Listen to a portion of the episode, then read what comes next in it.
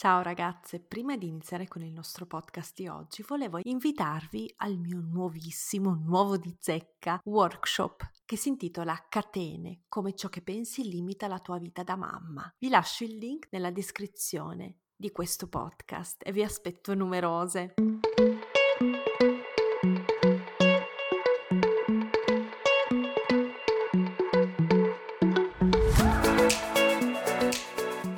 Ciao ragazze, benvenute nel mio podcast L'ora della mamma. Io sono Natalia e ogni settimana vi terrò compagnia con le mie riflessioni sulla maternità, a volte scomode, ma sempre reali.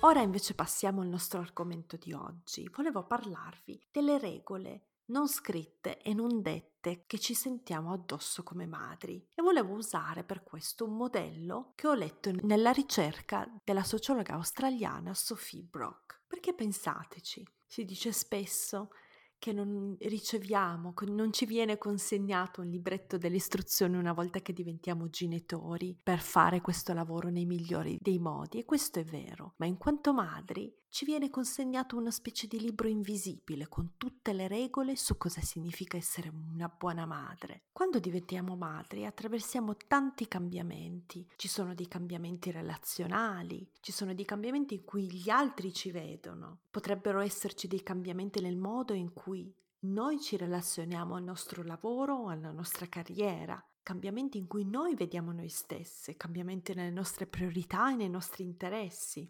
Attraversiamo cambiamenti in così tante parti della nostra vita che ci dimentichiamo di un altro cambiamento che ci tocca attraversare una volta diventate madri, e cioè che oltre a tutti questi cambiamenti più pratici c'è anche un cambiamento astratto, e cioè quello di entrare in un regno sociale diverso. Cambiamo identità agli occhi degli altri. Gli altri iniziano a percepirci e a vederci come madri e sia noi sia gli altri hanno delle aspettative sulle nostre azioni, ma non solo sulle nostre azioni, ma anche sulle nostre emozioni. Iniziano a guardarci in modo diverso, ad aspettarsi reazioni diverse verso il bambino, verso gli altri bambini in generale. E questo perché tutti noi, uomini e donne, bambini e grandi, ci portiamo dietro queste regole, queste aspettative sulla maternità non sono regole molto facili da vedere, perché fanno parte della nostra socializzazione, sono come l'aria che respiriamo, non le vediamo perché sono sempre state lì e si sono aggiunte man mano dal primo giorno in cui siamo nate, crescendo, ogni giorno, poco per poco, le nostre aspettative, le nostre idee di quello che è una buona madre, di come si comporta una buona madre, di quello che fa, di quello che pensa, di come agisce nei confronti dei figli, queste idee si sono sedimentate e nel momento in cui diventiamo madri esce tutto fuori. Esce tutto fuori in noi, quindi le nostre aspettative interne, ma anche negli altri, gli altri che proiettano su di noi le loro aspettative su chi è una madre, che poi il nostro cervello ha bisogno di semplificare le cose. E la nostra società, la nostra cultura lo aiuta tantissimo. Che cosa significa, per esempio, chi è una madre perfetta? Tanto per cominciare, se siamo in Europa, nel nord globale del mondo, una madre perfetta è bianca, hm? giusto perché la maternità patriarcale si basa sul colonialismo e sulla supremazia bianca, è una madre abile fisicamente, è normodotata, è neurotipica,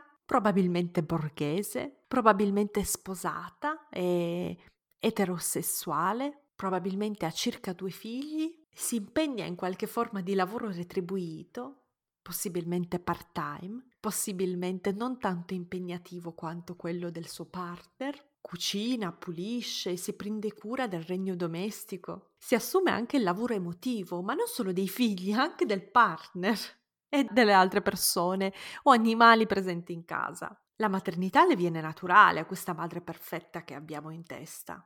Non ha pentimenti sulla maternità. non desidera mai ardentemente la vita prima dei figli. Ha una pazienza infinita si prende anche cura di sé in modo eccellente. Nessuno ha capito quando, visto che sta tutto il, tempo, il suo tempo libero con i figli, ma lo fa in qualche modo. Insomma, avete capito, la, la, lista è lunghissima, potrei stare qua fino a domani mattina a parlare di questa fantomatica madre perfetta che si sedimenta, che ci viene inculcata giorno dopo giorno per tutta la nostra vita. La parte potente e problematica di questo è che se noi non ci adattiamo a qualche regola, se non rientriamo nel libro delle regole della maternità perfetto e diciamo per esempio siamo delle madri single, abbiamo magari divorziato, eccoci già non rientriamo in quel modello normativo di famiglia nucleare, di ciò che significa famiglia. E la nostra risposta istintiva potrebbe essere quella di cercare di rimediare in tutte le altre aree. Cioè, non corrispondo all'idea di madre perfetta nel senso di sposata con un partner, con una famiglia nucleare di quel tipo lì, allora mi sacrificherò in tutto il resto per rimediare, per compensare, per cercare di adattarmi in qualche modo a questa scatola di normalità, anche se so che in realtà sono fuori da questa scatola, sono fuori da questo libro delle regole della maternità perfetta. Chiaramente la madre perfetta è un mito e non c'è nessuno al mondo che sia davvero all'altezza di tutte queste regole, perché non è possibile che lo sia e alcune di queste regole sono in conflitto l'uno con l'altra per esempio quella del lavoro, della cura di sé, della cura dei figli. Non puoi fare tutte e tre le cose, neanche due di esse, e corrispondere a tutte e tre. Cerchi di adattarti all'una e vedi che non ti adatti all'altra. E quello che accade è che finiamo per sentirci individualmente inadeguate. Finiamo per sentire come se stessimo fallendo. Anche se siamo sopraffatte, esauste, stanchissime, dal peso degli impegni, dei compiti, pensiamo comunque che dobbiamo impegnarci di più, dobbiamo far, fare qualcosa di più, dobbiamo essere migliori, invece di togliere, invece di distruggere queste regole una per una e dire no, questa regola a me non va bene, ma no, io voglio scrivere le mie regole. E quindi adesso cerchiamo di capire da dove sono venute queste regole e come sono state mantenute e come siamo arrivate ad interiorizzare queste regole e soprattutto come possiamo iniziare ad infrangerle. Tante domande, lo so, lo so. Beh, innanzitutto molte di queste cose ve le spiego nel webinar, soprattutto su quel come possiamo iniziare a infrangere queste regole ve lo spiego nel webinar Catene, che tra l'altro potete apprezzare il titolo perché l'altro giorno mi è venuta questa idea, ho detto no, vabbè, a me stessa, ok. Uno deve anche avere un po' di autostima, giusto ragazze? Ho detto va, genia, catene, cioè catene webinar sui pensieri limitanti, il senso di colpa, catene, perfetto, perfetto come titolo. Vado da mia sorella, avevo già fatto tutta la paginetta, tutta bella, carina, col titolo, no? Vado da mia sorella e mi fa no, mi fa schifo. Ma come? Cioè, secondo me Catene è un titolo calzante, azzeccato. Vabbè, comunque, me la canto me la suono. Voi iscrivetevi al webinar, iscrivetevi al webinar, io continuo. E adesso passiamo a quello che in realtà volevo spiegarvi in questo podcast. Dicevo, per parlare di queste regole, a me piace usare il modello dell'acquario della maternità che il modello di Sophie Brock, eh, che è una sociologa australiana. Quindi immaginatevi di, di avere questo acquario, questo serbatoio gigante d'acqua, pieno d'acqua. Questo acquario è la nostra società. I pesci dentro sono le madri, tutte, anche tutte le altre persone, ma tra queste persone ci sono anche le madri. Noi concentriamoci sui pesci che sono madri. L'acqua è il loro contesto, è la struttura, è il sistema in cui girano questi pesci, sono le cose di cui si nutrono, no? È proprio come tutte le nostre norme sociali, come questo contesto in cui viviamo, proprio come l'acqua e come il vetro dell'acquario, queste cose sono invisibili. In questo acquario, sia le madri che le non madri, cioè tutti i pesciolini, tutti i pesci grandi, tutti all'interno di questo acquario che è la nostra società, sono socializzati in tutto quello che riguarda la maternità in maniera identica, in maniera simile. Quindi non solo noi facciamo nostre queste regole, ma anche tutti gli altri e quindi subiamo, affrontiamo le pressioni anche da parte degli altri, spesso grandi, feroci aspettative da parte di chi ci circonda, da parte di questi altri pesci. il nuoto è la pratica della maternità, cioè tutte quelle azioni pratiche, tutto quello che facciamo giorno dopo giorno in maniera quotidiana in quanto madri. È il lavoro di cura e da quando è nata l'ideologia della maternità intensiva, circa 30 anni fa, questo lavoro di cura, questa pratica è sempre più intensa. Quindi le pressioni su come dobbiamo praticare la maternità cambiano anche di generazione in generazione. Le pressioni che sentivano i pesci, le nostre nonne, le nostre bisnonne, le nostre zie sono diverse press- dalle pressioni che sentiamo noi oggi, nell'era della maternità intensiva. E l'acqua è proprio la nostra socializzazione, è come l'aria che respiriamo.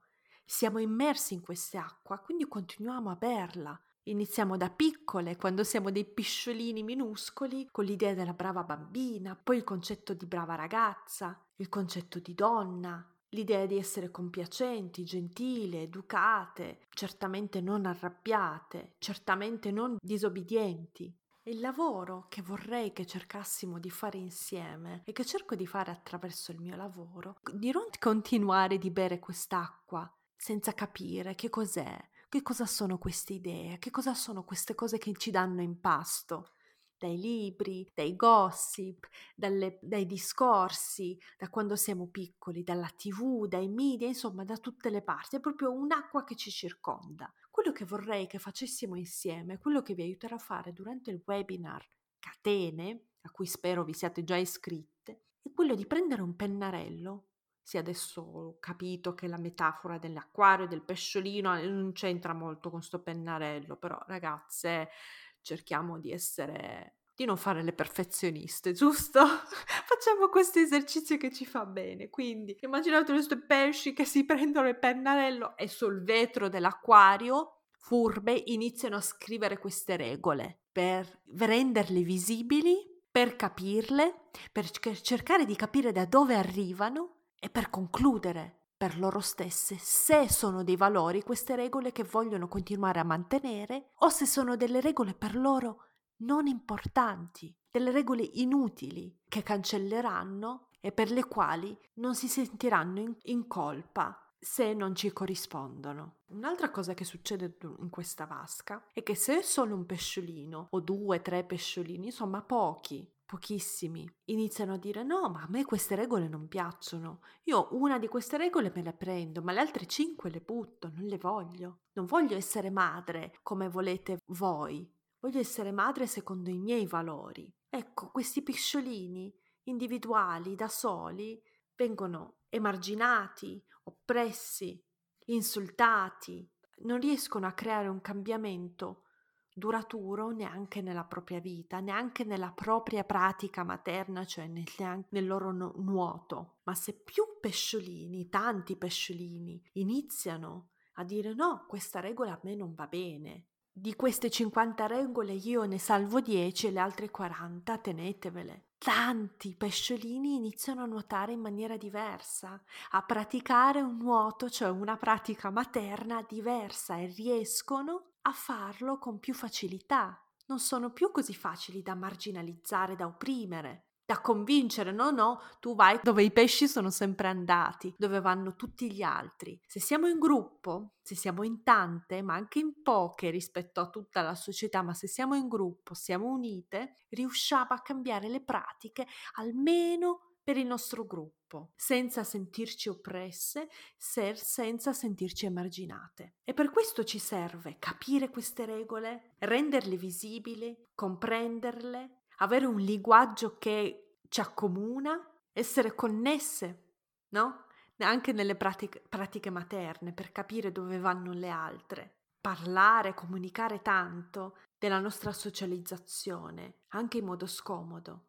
E più siamo in grado di farlo e siamo in grado di unirci collettivamente, perché questa ragazza non è una ricerca individuale e per la prima po- volta nella storia siamo in abbastanza, siamo in tante da poterlo fare in maniera duratura, in maniera significativa. Possiamo iniziare a creare dei cambiamenti incrementali e sentirci accettate anche solo nel nostro piccolo gruppo, anche se tante altre persone, tanti altri pesci da fuori seguono un'altra rotta e ci danno contro. Chiaramente non è un lavoro facile, perché anche quando i pesciolini iniziano a fare un gran casino dentro quest'acqua, a girarci, a girarsi, a voler cambiare rotta, gli altri pesciolini potrebbero sentirsi impauriti, potrebbero sentirsi impauriti da queste crepe che hanno iniziato a creare dentro l'acquario. Gli altri pesciolini potrebbero sentirsi veramente minacciati. E questo so che succede spesso perché in tante mi scrivete: Ma Natalia, mia suocera, mia sorella, la mia amica,